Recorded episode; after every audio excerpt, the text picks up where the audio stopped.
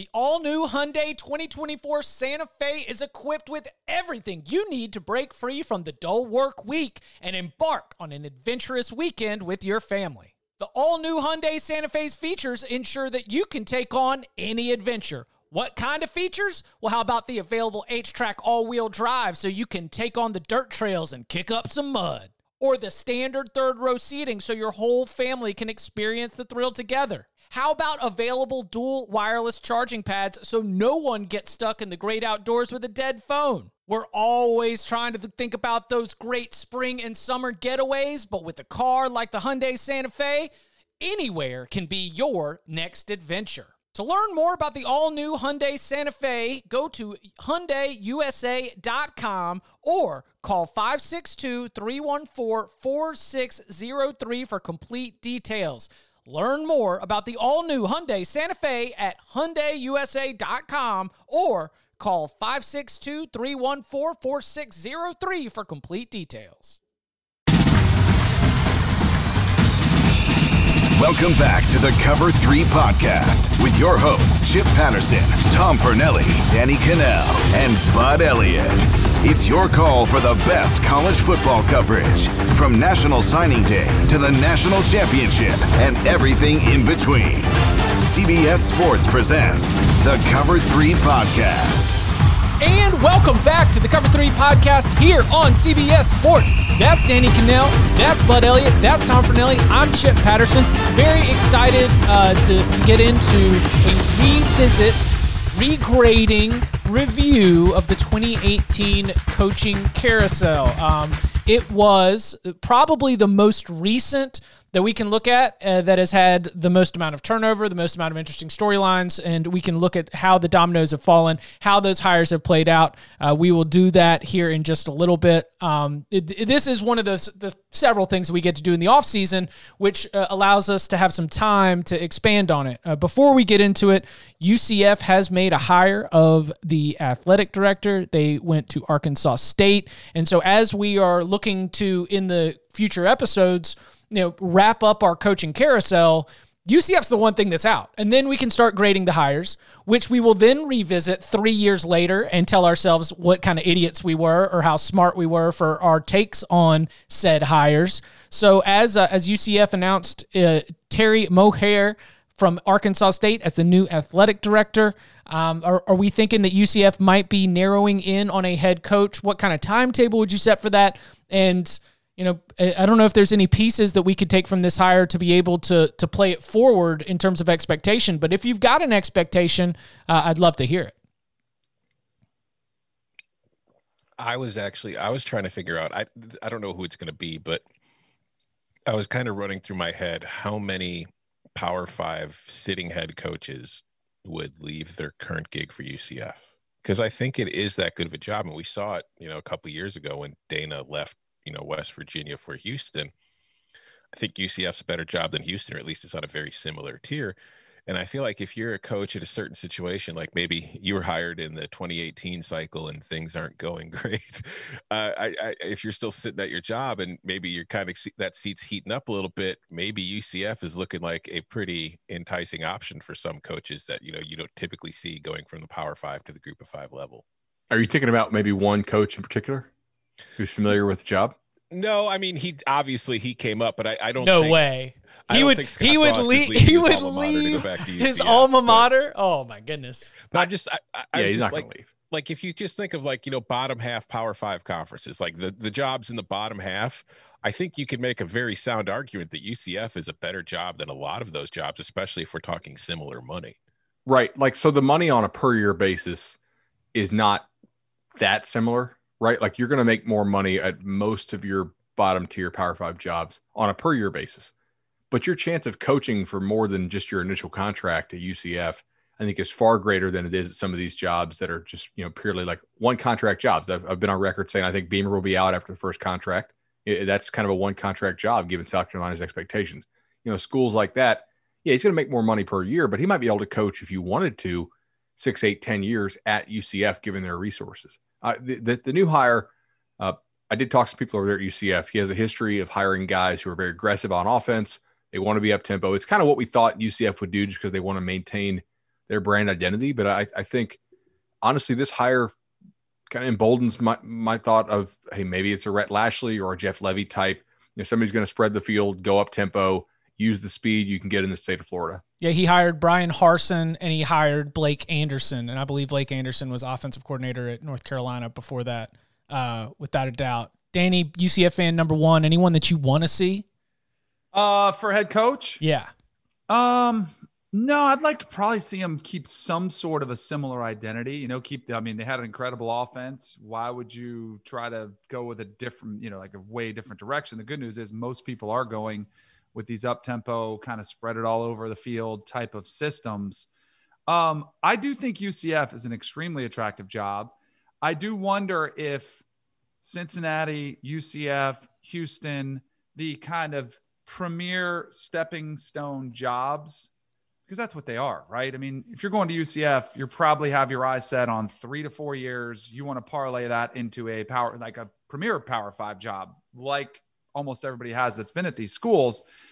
One of these days, though, I do wonder if UCF could luck themselves into, or this would be my my sales pitch if I was Terry Mohajir's. I would say, hey, we're one or two things is going to happen. It's just a matter of time one, we're going to gain access to the playoffs. And whether that's expansion or we join a Power Five conference or there's realignment, then you could be here for life. Because I, I, as much as you can pay, you just can't match those teams. They're going to come swooping in like a Nebraska, um, like a Texas, like an Ohio State. You know, would come in. So that would be my sales pitch if I was there. And then maybe do you luck yourself into a Gary Patterson type situation who's been at TCU, was there before, kept him on. He's one of the longest tenured coaches there. Cause I think it's an extremely, it's, it's one of those ones where I think it could be a destination job, but it's got to be the right coach. Like if there's somebody younger, like are they really going to want to stay there for the long haul? I don't know. It's a, it's a fascinating job though, and I think it's a great gig. Danny, uh, just one thing quickly before we get into the coaching grades deal. I know Chip asked, "Is there any new news we should discuss?" I, I, actually think that the news of Florida scheduling a home and home with Notre Dame in 2031 is just kind of another peg in, in, in the evidence that we're probably going to go to eight at some point, right? T- teams are not going to schedule themselves that many potential losses with the current format staying in place because now, like as much as we want to say who's most deserving, you know, one loss can knock you out, two losses does knock you out of the playoff, and I, with an eight-team playoff it, with, with conference championship auto bids with, with some certain limitations, it, it, probably wouldn't, right? So uh, I, I think we are probably going to get to a point with expansion here, and all the scheduling evidence says to me says that a lot of these ads agree. You think? I don't. You think it's that much different? I mean, we had what was it, USC, Alabama before? Like, wasn't that scheduled right at the beginning of the playoff? Like, I don't. Other thing I was bummed about is I'm like, why are we still doing this? Like, I thought COVID was potentially going to change things where we'd get better matchups and la- not last minute, not six days before, but maybe you'd see teams take a little bit more of a nearsighted approach as opposed to going 10 years down the road. Like I'm excited for this matchup, but a part of me is like, oh, we're going right back to the way it used to be. Like we're going to see these power, like they're going to, they're going to schedule them way off in the future. And I don't know. I was, I was kind of hoping for, some spots to be filled late that would get us some great matchups. Great matchup, and I can't wait to see it happen. I just thought maybe we'd see a little bit of a shift in philosophy with the the way things played out last year, but I don't think we are. Well, you got to remember, fans need a good decade to tr- plan their travel. That's right. I, I would be disappointed, like more disappointed than I am if I didn't think that there was a, a reason behind the, the delay in, in scheduling, right? Like, I, like the reason why they're not doing it now is a, I don't know if they have space in their schedules, but B, because now if you add another game you could potentially lose, it really could knock you out of the playoff, right? And in the future, with an eight teamer, you know, probably not. At least not one loss. If you look at Florida's schedule in 2031, they have I think three or four games that are legitimately losable if you don't play well, which is just not normal in the non-conference for any for really any power. Also not and normal for SEC Florida. Team, and we see an SEC team going north. You know, like we do not see that. And it's in November. I think that one is. I think first time since Syracuse in '91. Yeah. So, you know, I was six years old. When the is that the last time the Gators went north or any SEC team? There's some kind of stat. It's like the last time Florida went north for a non-conference game that was north of I don't know, like the Mason Dixon line or something like that. The Mhm. current TV deal for the playoff runs through 2025, 2026. Yeah. Yeah. All right, so that's when the expansion will hit. So yeah, no, that could be why. Yeah. All right, as we start to uh, look at our review, it's interesting because you know you go back to 2019, and in the 2019 coaching carousel, all but one of those hires are still in their current job. 2019, you know that's that's where you're going to get uh, the likes of uh, a Les Miles at Kansas, a Mack Brown at North Carolina, Geoff Collins at Georgia Tech, Manny Diaz at Florida, Ryan Day at Ohio State. Now, all of those, for the most part, are still in place. The only one who isn't, does anyone know the only hire of 2019 that's not still in place? It's uh Willie. It's Gary Oh, Andersen who Oh, walked yeah. out on Utah State when he was like, "I don't want to, I don't, I don't want to do this." Uh, Blake Anderson, the former Arkansas State head coach, has filled that job. But you move just one year prior to the 2018 coaching cycle, and first of all, it was a big one for the Power Five. 22 jobs, 22 new hires, 13 of them, more than half, at the Power Five level. And of those 13, six have been fired or replaced since then. And the the way that the storylines come together for this year is awesome. Like I am not gonna do total song parody. Like that is Hayes Permar, Sports Channel 8. My guys right there, they crush it. But I mean, Jimbo, Christmas Tree, Bungled Hires at Tennessee, Rich Rod, Me Too, McElwain, Fire Me. Like, I mean, we had the death threats, we had Schiano, we had like everything with Jimbo leaving, and then the hire at Texas A&M. Yes, I am a boot guy. uh, and then there's also been some some pretty significant ones in there too that I'm sure we're going to get to along the way. But uh, so first of all, I, I would say that um, do we want to take this from a like uh, let's look at a job and let's analyze it, or do we want to start with just sort of memories of, of going through that coaching carousel? Which again, like the the Jim McElwain, he was out with like four games left to play. Randy Shannon finished that almost the whole last month. Uh, Butch Jones also got out early, and it stretched again until Rich Rod was ousted, I believe, in February, January or February. It was a long one. It involved a lot of Power Five jobs. Uh, do do y'all have any any fond memories uh, of the ups and downs of this coaching carousel? I have one that sticks out to me, and it, it's it's kind of a point that I think is carried over. This was the first coaching cycle that involved the early signing period, right? And so you had guys getting hired, and instead of having six or eight weeks to put together their, recruiting class like they normally would, you had guys getting hired who had eight days, twelve days, fourteen days to put together a, a recruiting class. And um, I mean, six of our thirteen Power Five hires are still in their jobs, right? Right. That's pretty crazy after just three years that you have, you have more than 50% of those guys have already been fired. I, I went back and looked at, at the recruiting classes put together by these power five guys in their, you know, their, their short season class.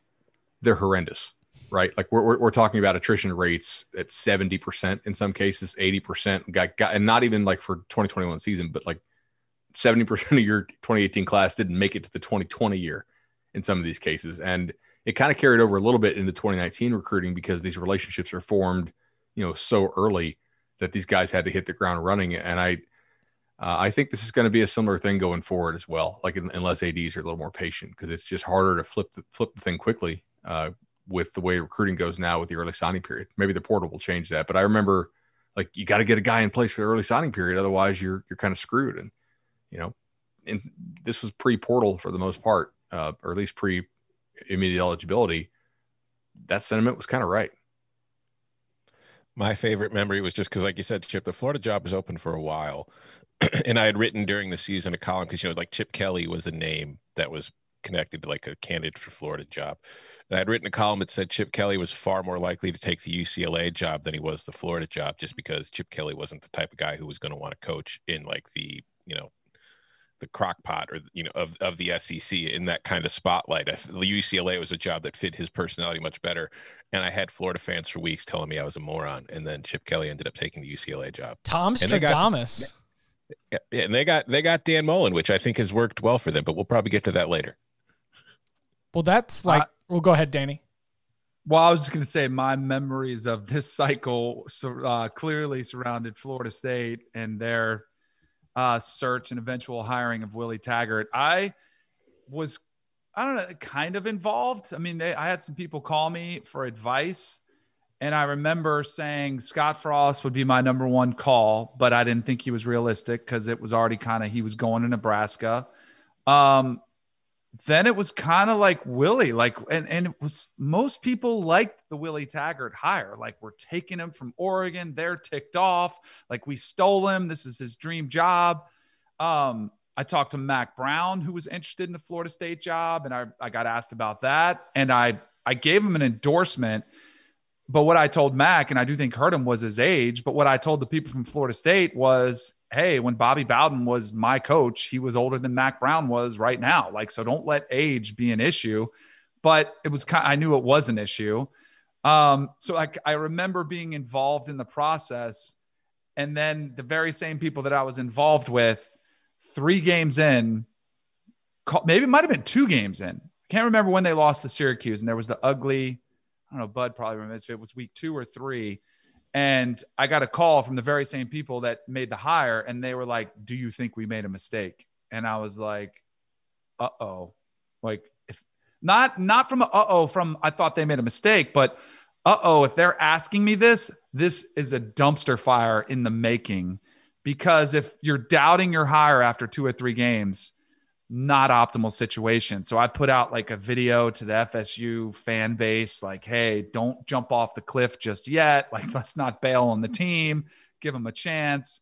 And then it's like a video now that I get mocked over because it was like, haha, like you were wrong. Like, see, you should, you should have never backed them. But I still go like, it was still way too early. And I do think that some of the, the lack of support absolutely played into this snowball down for Florida State from that period on. It was just never recoverable. And then, like, I'm not in Tallahassee, I'm not as connected. The things that I've heard now after the fact, I'm like, oh, I should have never put out a video. Like, I should have never backed him. And it was inevitable that it was going to get that bad.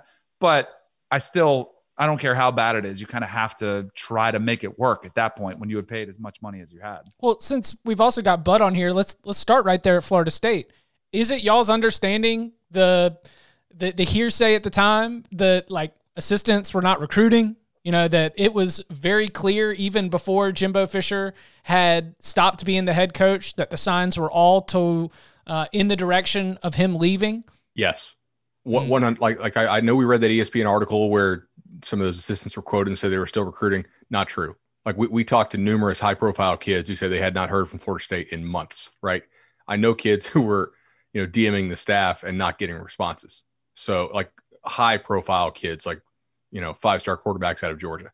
So, you know, like they, I, am of the belief that they were, they were gone probably at least in September of that year after the hurricane and after the Bama loss. Wow. Um, like that was something was definitely up. I also had somebody from A and M reach out to me early on, like not that works for A and M, but somebody covers A and M and said, Hey, I heard that we got a deal, you know, wrapped up. And I was like, okay, I'm not going to put this out there because it's like, you know, mid September.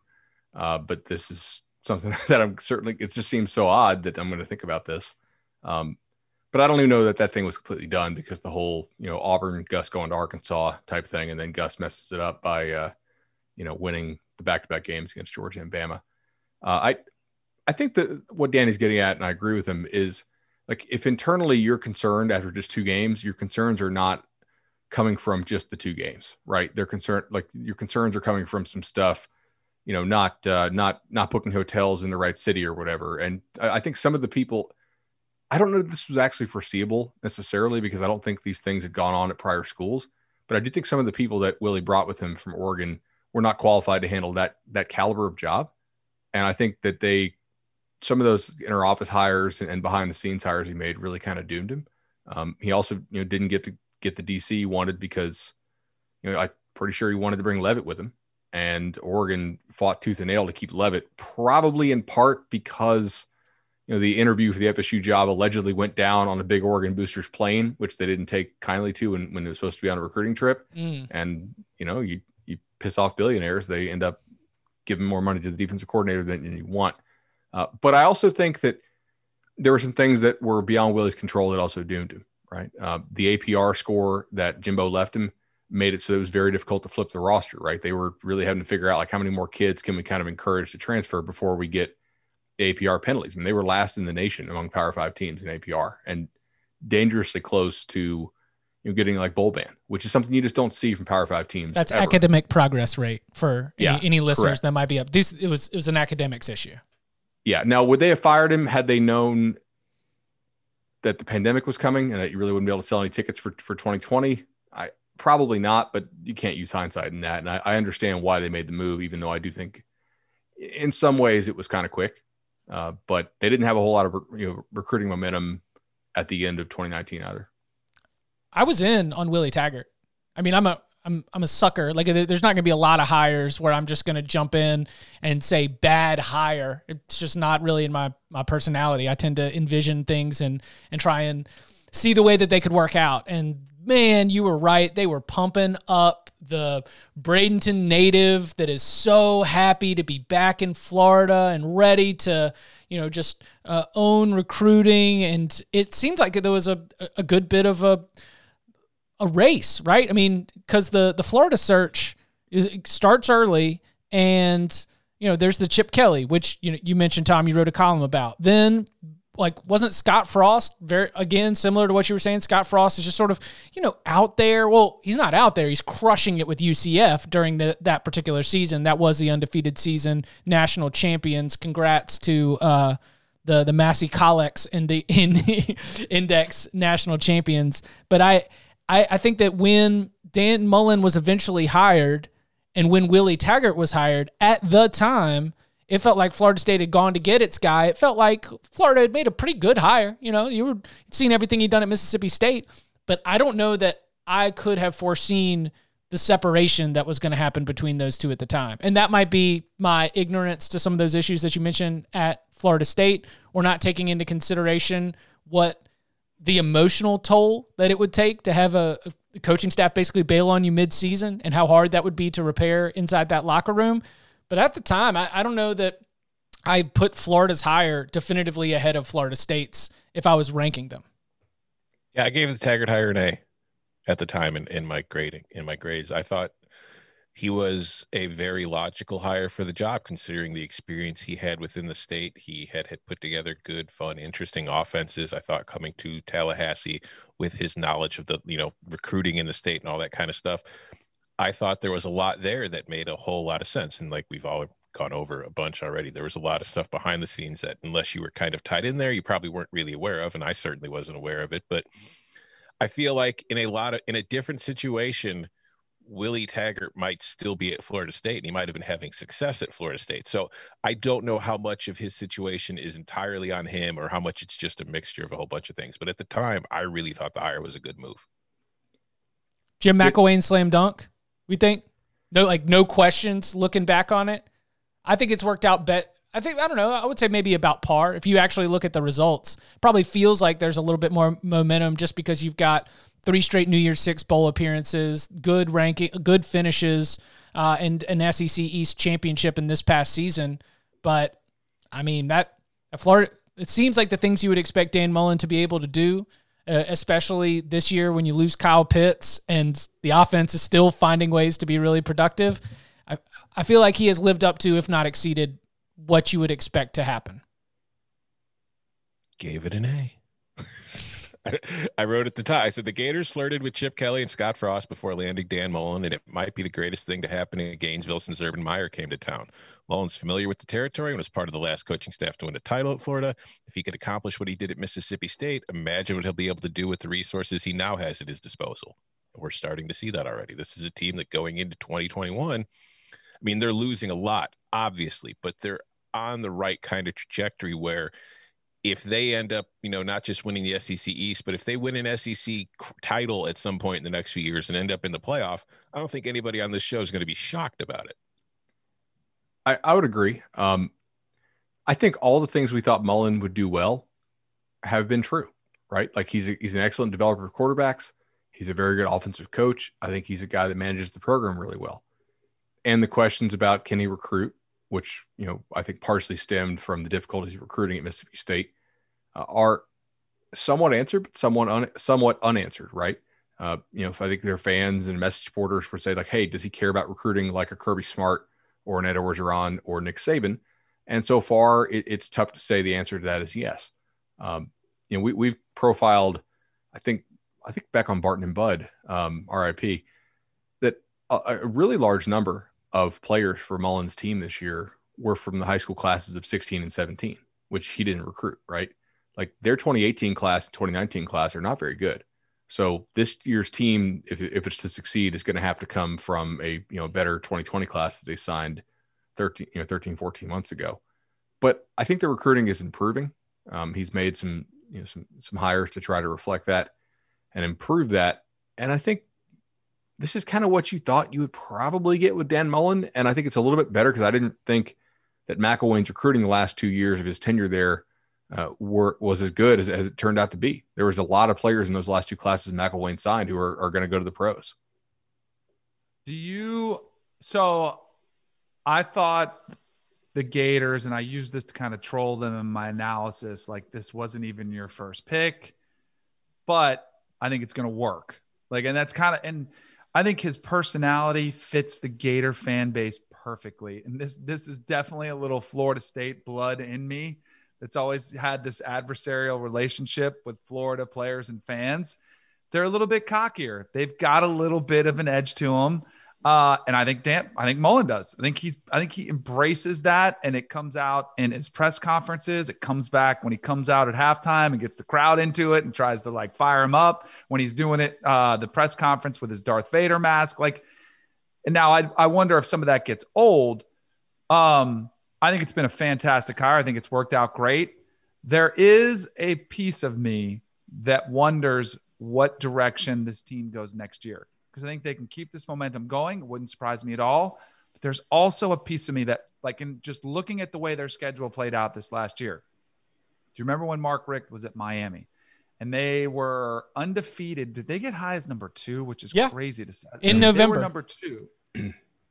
lost to Pitt, lost to Clemson, lost to Wisconsin. Mm-hmm. Three losses to finish the season. Not a bad loss in the bunch. Everybody loses a Pitt once in a while. That's right. That's right. You look at this team. I know they were one loss. They weren't quite as high, but they still had these massive expectations. Lose a shocker to LSU, then lose to Bama competitively. No, no harm in that. And then you know losing to Oklahoma with some excuses, which I get, and some of them are valid. But like I think it's crazy. The, the perception of the, the season is, oh, it was this home run season. What a great year because you beat Florida. Like, is that is that it? Like, way to go. But to alluding to some of the recruiting issues, like quarterback's going to be replaced.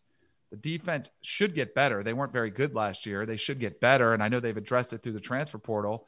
But I'm very curious to see. Like, I am, and you guys have known this for the past few weeks when I've said, hey, I think we're going to go back to being a Georgia pod I feel more bullish about Georgia this offseason than I do about Florida. Not to say that Florida couldn't surprise, but I just I'm very curious to see how it unfolds this year.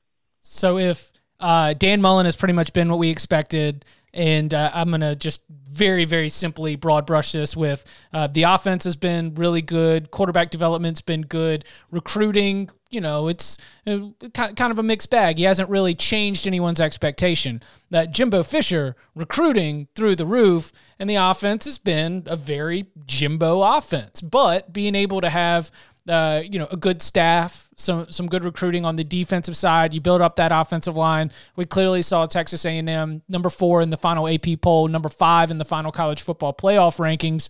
Jimbo Fisher, who left Florida State to go to Texas A&M, uh, has been meeting expectations. Do you think he is on schedule or ahead of schedule, reaching this kind of success, flirting with the college football playoff at this point in that? It's a seven year deal, right? Or is it a 10 year yeah. deal? 10 years, 75. 10 years, 75. Yeah. Yeah. yeah.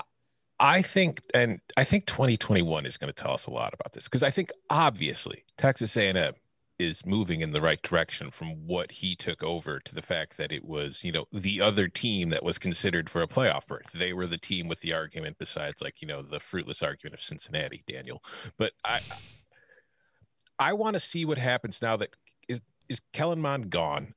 I want to see because I just sit here and I look at Jimbo Fisher and who was the last quarterback he had that you can say was markedly better by the time Jimbo was done with him than he was when he started. Because like when when Florida State won that national title, Jameis was a redshirt freshman. And then Jameis never really grew. And hell, Jameis hasn't really grown ever since he's gone to the NFL.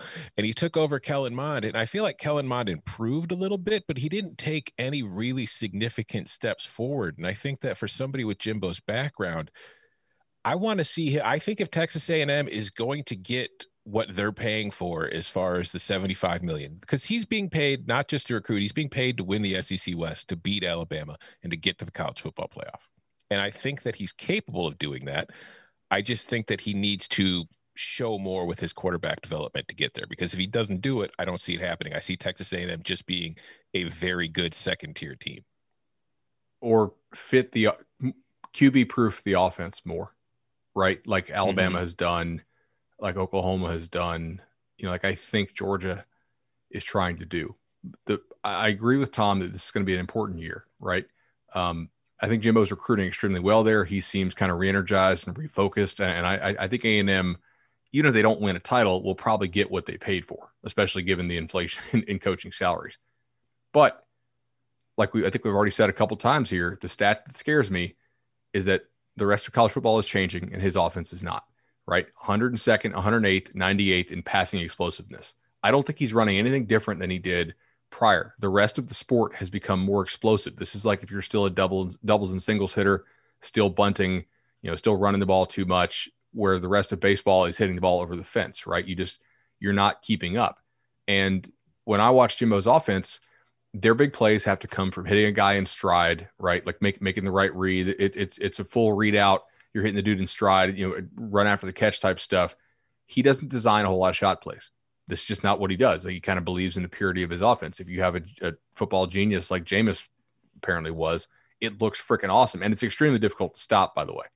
If you don't, I think the floor on this offense is lower than some of these other offenses. And you know, you compare it to somebody like an Oklahoma Oklahoma runs probably two, three plays a half that are designed for one guy, right? They're trying, and, and, Alabama did the same damn thing. They're trying to hit homers by freeing one guy up. It's a, it's it's really kind of a play design for one dude. And if it's not open, okay. But like, I think that's kind of what's missing there is QB proofing the offense. I think they put so much responsibility on the QB. I mean, they, they call the protections, you know, that, that type of stuff as well. I think it needs to become a little bit more collegiate. Otherwise, it does risk falling behind slightly. I would go a step further and say if they don't change things, they're going to be the same. Like they're going to get the same results. I just, and this is kind of the way Georgia fans got upset with me because I was like, you guys aren't beating Bama at their game, which it used to be. Now you have zero chance trying to beat Bama when they're evolved and now they have both sides of the ball intact. You know what I'm saying? Like it used to be, you know, Bama was running the same offense as Georgia, and you could maybe try to give it your best run, and they were getting closer. But then once Bama adjusted and brought in Lane and opened up the offense, it was over. Like that was all she wrote. And until Jimbo and Texas A&M evolve offensively, I don't think they have a chance to win the SEC unless there's a massive regression at Bama, you know. And even then, I, I think they're like I I think Texas A&M's schedule worked out magnificently from this year. I think the shortened season was great for them. Um, I think you know there's a lot of enthusiasm around Texas A&M. There should be, but I don't. I, I'll be very curious to see how this this season plays out. I just wonder if they've if this year was their ceiling. I mean, it was Kellen Mond's could be third or fourth year, you know, like I, that's what I'm. I'm. I wonder if this is if that was the best it's going to get. Because even if their defense gets better, there's just there's so much offensive innovation. You can have a great defense as Georgia has had, and they had really good quarterbacks and Jake Fromm, who's a great game manager and great leader, and all those things. It wasn't enough to get past the biggest hurdles on their schedule. I, I do think their floor is very high, though, right? Like they, yes. they rarely get blown out. They will consistently win a whole lot of games. It's just you, you can't beat home run hitting teams with, with doubles at that like that. If you want to get to that 12th win, that 13th win, that's what you got to do. What do you think their floor is when you say that? Nine and three, I think, regular yeah. season. th- third or better in the West consistently. Right. You know, so sometimes second in the West, especially if LSU doesn't get its act together. So better than Sumlin. Yes. Because Sumlin was Yeah. getting Yes, but not eight. better than Sumlin's peak, maybe. Right? Right. Like I think Well, higher was- than and it Sumlin's really, floor. I mean, let's be honest. It wasn't Sumlin's peak. It was Yeah, it Johnny was Manziel's Johnny. peak, and that's what they need. Is because Johnny, and it wasn't even about the offense. It was about him making plays. I mean, he was out there running playground plays. So that I mean, they if they get a difference maker at- quarterback, kind of like Jameis was a difference maker when he was winning the Heisman Trophy, then maybe that's the answer. But I, I still don't know if it works in this era. And here come Texas A&M fans into the reviews, and you can leave a review for a future mailbag. Leave a five star. Put your review, put your question in there. We will add it to the big old bag of mail. Coming up on the other side, two of the biggest names around this coaching carousel were Scott Frost and Chip Kelly. Now, they both still are employed at the Power Five jobs that they ended up landing at, but how do we grade that higher looking back on it? We'll get into that and more next.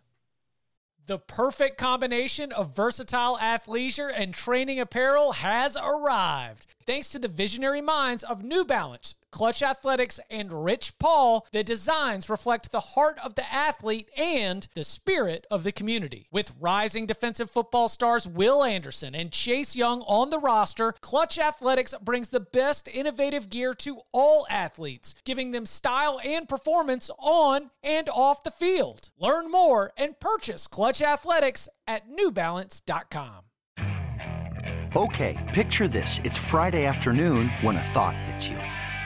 I can spend another weekend doing the same old whatever, or I can hop into my all new Hyundai Santa Fe and hit the road.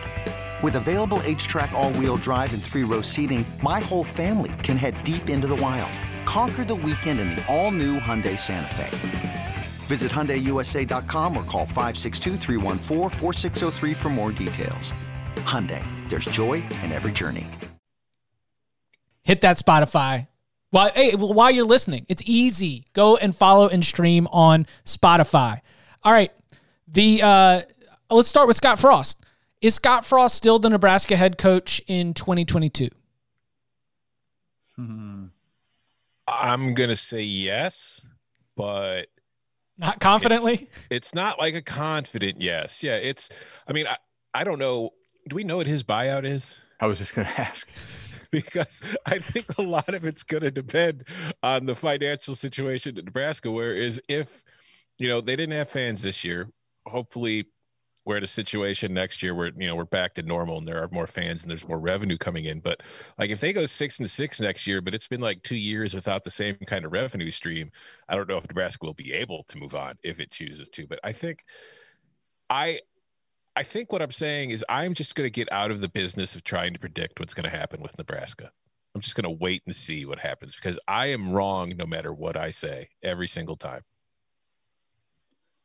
Uh, some I'm looking for the buyout. I don't see it. Well, he got I a got, two. I got this from 2019, December of his extension. yeah. He went eight and 13 and then got a two year extension, which runs through 2026. And the buyout is five million per year through 2024, but drops to two and a half million per year in the final two years. Um, So it's about 15 ish around there. yeah, that sounds right. So it's not, it's not prohibitive. I mean, there, it's- people are writing checks nowadays that never will surprise me, especially Nebraska's got a thick fan base. Um, I think they've got one thing going for them, and that's the fact that they play in the West. Like, if you could get a little bit more, if you could find the quarterback, you know, I do, I, and I'm a believer in Scott Frost. It hasn't worked out that great, but I just feel like, I mean, Northwestern has won two out of the last three division titles there. Like, you got to be able to get more out of that. And if you don't, then it's like where these, you know, is this the end? They start becoming more legit. Like I, I, I would expect them to have a much better season this year. When you know I say much better, I'm talking seven or eight wins. And if they don't, then I think he's in trouble. Yeah. So, like, the one thing you could hang your head on going into this year, like, if you looked at the 2020 season with 24 7's team talent rankings, like Nebraska, you know, Ohio State, Penn State, and Michigan were the top three as far as the talent rankings were concerned. Nebraska was fourth. It was considered the most talented team in the West. It's just all that talent is now left because there's been a there's been a bunch of transfers. Wan'Dale Robinson's left; he's gone to Kentucky. I don't know what the quarterback situation is. So I, I, feel like the most important thing, obviously, is Scott Frost needs to find a quarterback that can run his offense and run it well. And they kind of still need to up that talent floor, I think, if they're really going to be in that shape where, you know, of what they're getting or what they wanted when they hired him, because they hired him to bring Nebraska back and to bring it to the level of what he was able to do with UCF.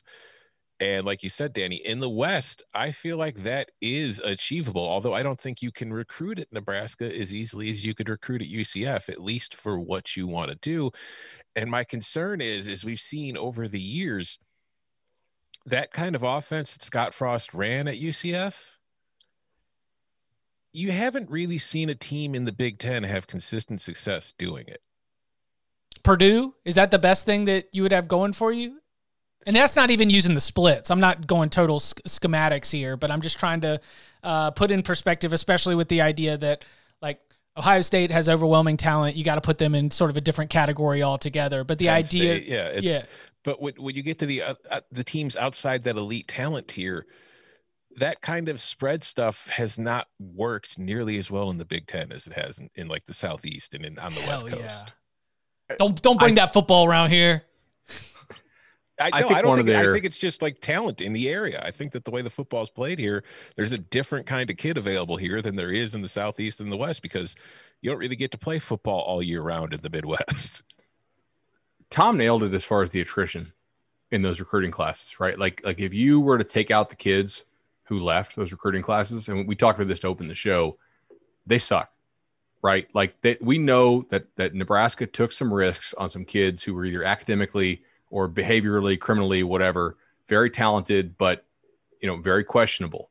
And uh, their bust rate on those kids has not been what they hoped, right? Those guys have washed out overwhelmingly. And those were the more talented players in many of those recruiting classes. So, I mean, like you, you, you take those kids because you, you hope that you can assimilate them into your system and they don't cause problems for you and they can, they, they can show their talent, but it, it didn't happen right there. Most of those guys are gone.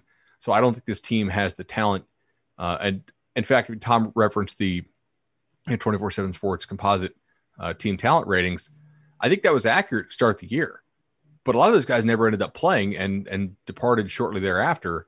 Uh, we had Bill Connelly on on Monday. He talked about this team has quite a bit of returning experience on, on defense, which is a good thing. I, I think he will be the coach in 22, but I'm not super confident in it.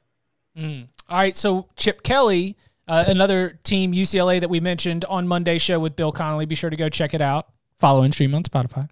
Um, we saw steps forward. UCLA looked like a, a competent football team. They, they lost, you know, they, it wasn't like the final record represented uh, large leaps forward. Uh, they didn't win the division. That was won by USC with a 5 0 regular season record.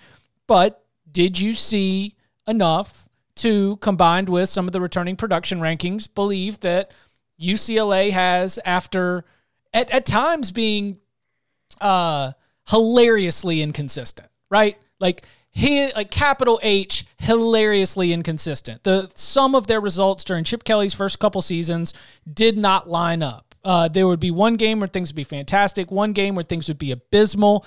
Uh, there was the epic 63 to 58 shootout with Washington State, which all of a sudden, you know, you can credit Washington State's defense for some of the Bruins' success there, but like the the ups and downs look like a daggum EKG when it comes to the kind of performances that UCLA has had for the most part. Did you see enough this in this short, small sample size season to think that Chip Kelly, after coming into the year, you know, everyone's looking around like, is this thing going to work? How long is UCLA going to stand by him? Does UCLA really care enough to try to make a move on him? You know, what's has, has your mind changed much over the last uh, eight months with the Bruins and with Chip Kelly? It's it's hard because I don't know what mattered in the Pac-12 this year or what meant anything. Because the Pac-12, like you said, it's such a small sample size. It's like on the one hand, hey, UCLA definitely seemed to be taking steps forward, which is encouraging. It's just I I don't know what we saw from the Pac-12 this year that we could take as something we could expect to see repeated, or if it wasn't just a result of a crazy environment in which you saw them start late after pretty much not having players on campus or able to practice for months because that's like the Big Ten delayed the start of its season, but Big Ten players were still on campus. Like teams were still pra- like in the weight room, in the training room, doing all that kind of stuff to prepare for the season in case it started. Pac 12 wasn't able to do that. So it led to a really wonky, kind of strange short season. So I don't know. I, I, I loved the hire when they made it. I still think he deserves more time because I do think again 2020 was definitely an improvement over what we'd seen. But I, I don't know that I'm convinced it's going to work out in the long run yet. I buy into the returning production. I think Chip Kelly is you know, probably a decent coach. The recruiting has sort of underwhelmed. I, I if if if last year's team had lost a whole bunch of guys off it, I'd be pretty concerned because they have not recruited well. Are they still but- doing that thing where they're only giving out offers on one day a month? Uh, no, I think they quit that. Oh, thank goodness. That was it was interesting, but also not super effective. Uh, I, I think this team can be pretty decent, and I don't think UCLA, given the budget issues, is in a big time hurry to, to, to fire him. I I, I kind of marked him not as thriving, but as the surviving category on on, on my sheet. I, I think he's I think he's doing fine, but I don't have crazy high expectations for UCLA. May- Maybe I should. I don't. What's crazy high expectations like winning the South? Yeah. I think they'll be better. I think they have. I think it's like mandatory for them to get to. I was going to say six, but I, want, I kind of think it's seven. Um, but I think it's within reach. I mean, you look at their games they had this last year; they were competitive in every single game, uh, within one score. Um, Dorian Thompson Robinson, you got more out of him, but I think it is funny. Like I think everyone was like, "This is the perfect fit for Chip Kelly." He's in a major market. His offense may not have worked in the, with the NFL, but this is the great spot. He's back in college where he belongs. Um, I'd say it's been underwhelming though. Like the first two years were absolutely underwhelming. I think I was surprised at the lack of success there. This year you did start to see it, but like I think I think next year will be massive for Chip Kelly. In order like some of these grades, like if you graded him now, like I think clearly Willie Taggart's the easy F. There'll be some others that we'll get to, I'm sure. But I think this one, I think it's like a C, which is a cop out, but it's kind of, you know, and Scott Frost is probably there too, maybe a C minus. Um, but these are clearly those those two coaches that have ma- you know massive amounts of dollars at stake this season. so They also play LSU this year.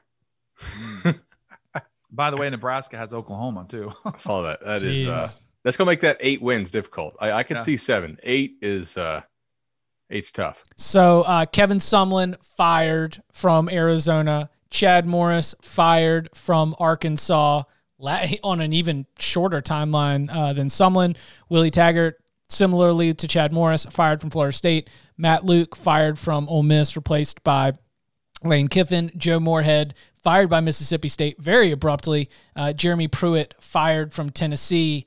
Though of of those, um, which which ones stand out maybe as as the most like Joe Moorhead surprised me, but then the second that I started to get into the um, idea and hearing more about the just it not being a good fit, like I'm I'm never going to be able to to stand in the way. Like, well, pr- in any profession, in any organization, if the communication's not there and if the relationships aren't there, then it's not going to work out. Then it shouldn't uh, need to fit the perfect this many wins over this many years equals fired. This many wins over this many years equals extension. There are other aspects to that. So I would say Moorhead was the one that, on face value, probably surprised me the way that the tenure went. But again, with all the extra stuff there, um, I guess I, I use that as the context to make it a little bit less surprising. Which ones of the fired, the coaches who were hired during the 2018 cycle but have since been fired from that current position, which ones really stand out to y'all?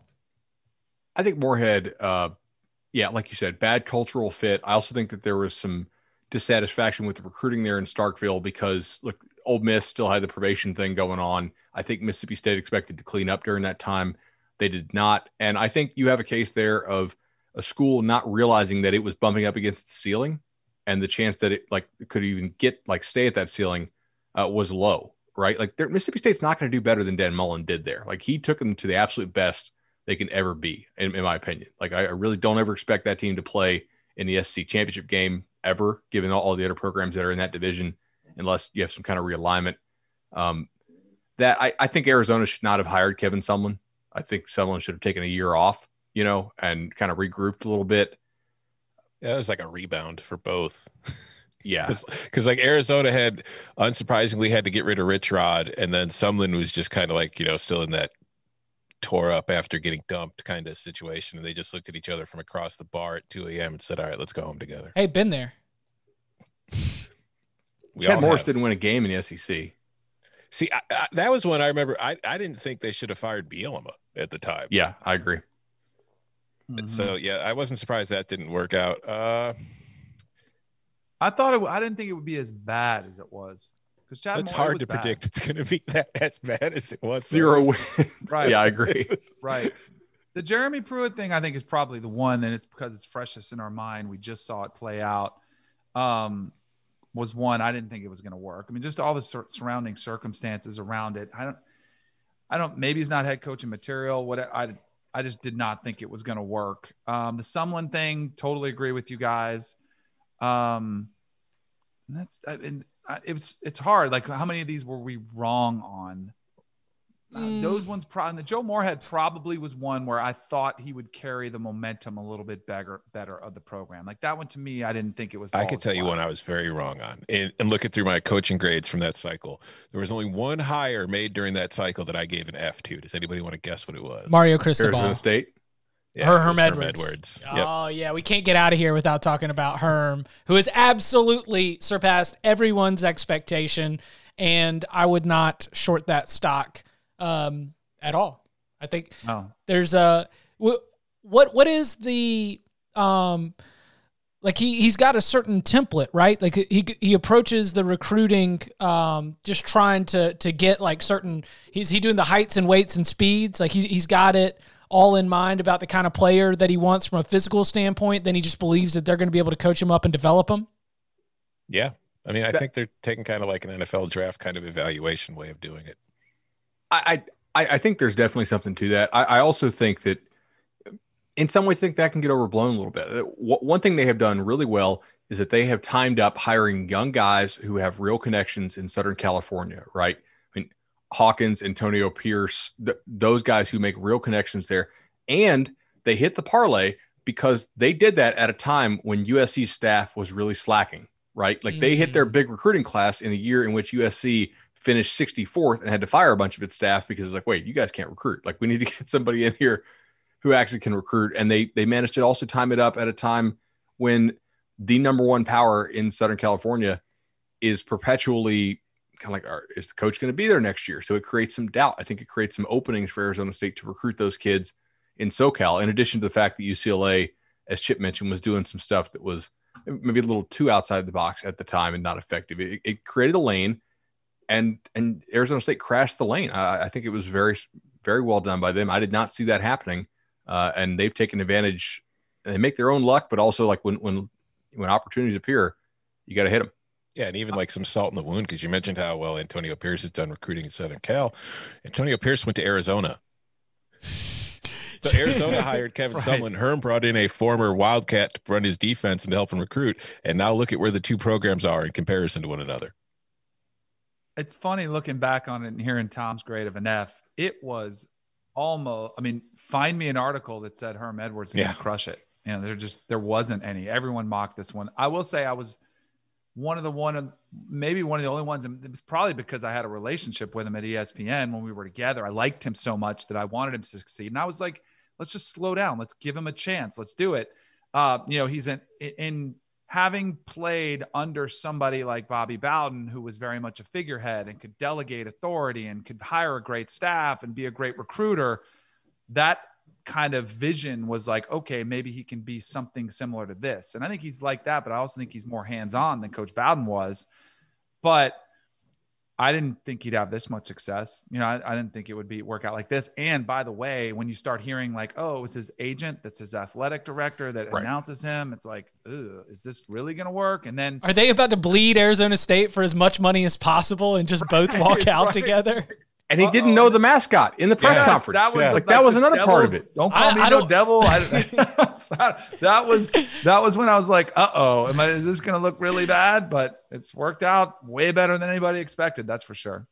I love listening to the opening press conferences, you know, like like Barton did, but I don't think we can really glean long term takeaways from that, right? No. Because Herm Edwards' press conference was just short of a rambling mess as Les Miles was, right? And Les Miles at Kansas has been a disaster. Herm Edwards has been awesome at, at Arizona State.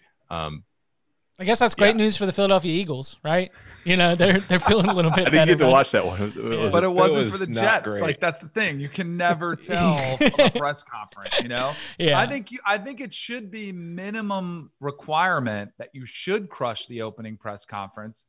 Uh, if you don't, I would be very worried and concerned, but it doesn't translate into success or failure. Like you should crush the card. Like that's the minimum. You should be able to talk, like and put together coherent sentences without bumbling your way through it. we will uh, continue this exercise uh, later in the off season as we continue to go back and look at the, the different ways that this unfurled, the different dominoes that have fallen. This has been You can follow him on Twitter at Danny Kanell. You can follow him at Bud Elliott 3. You can follow him at Tom Fornelli. You can follow me at Chip underscore Patterson. Gentlemen, thank you very much.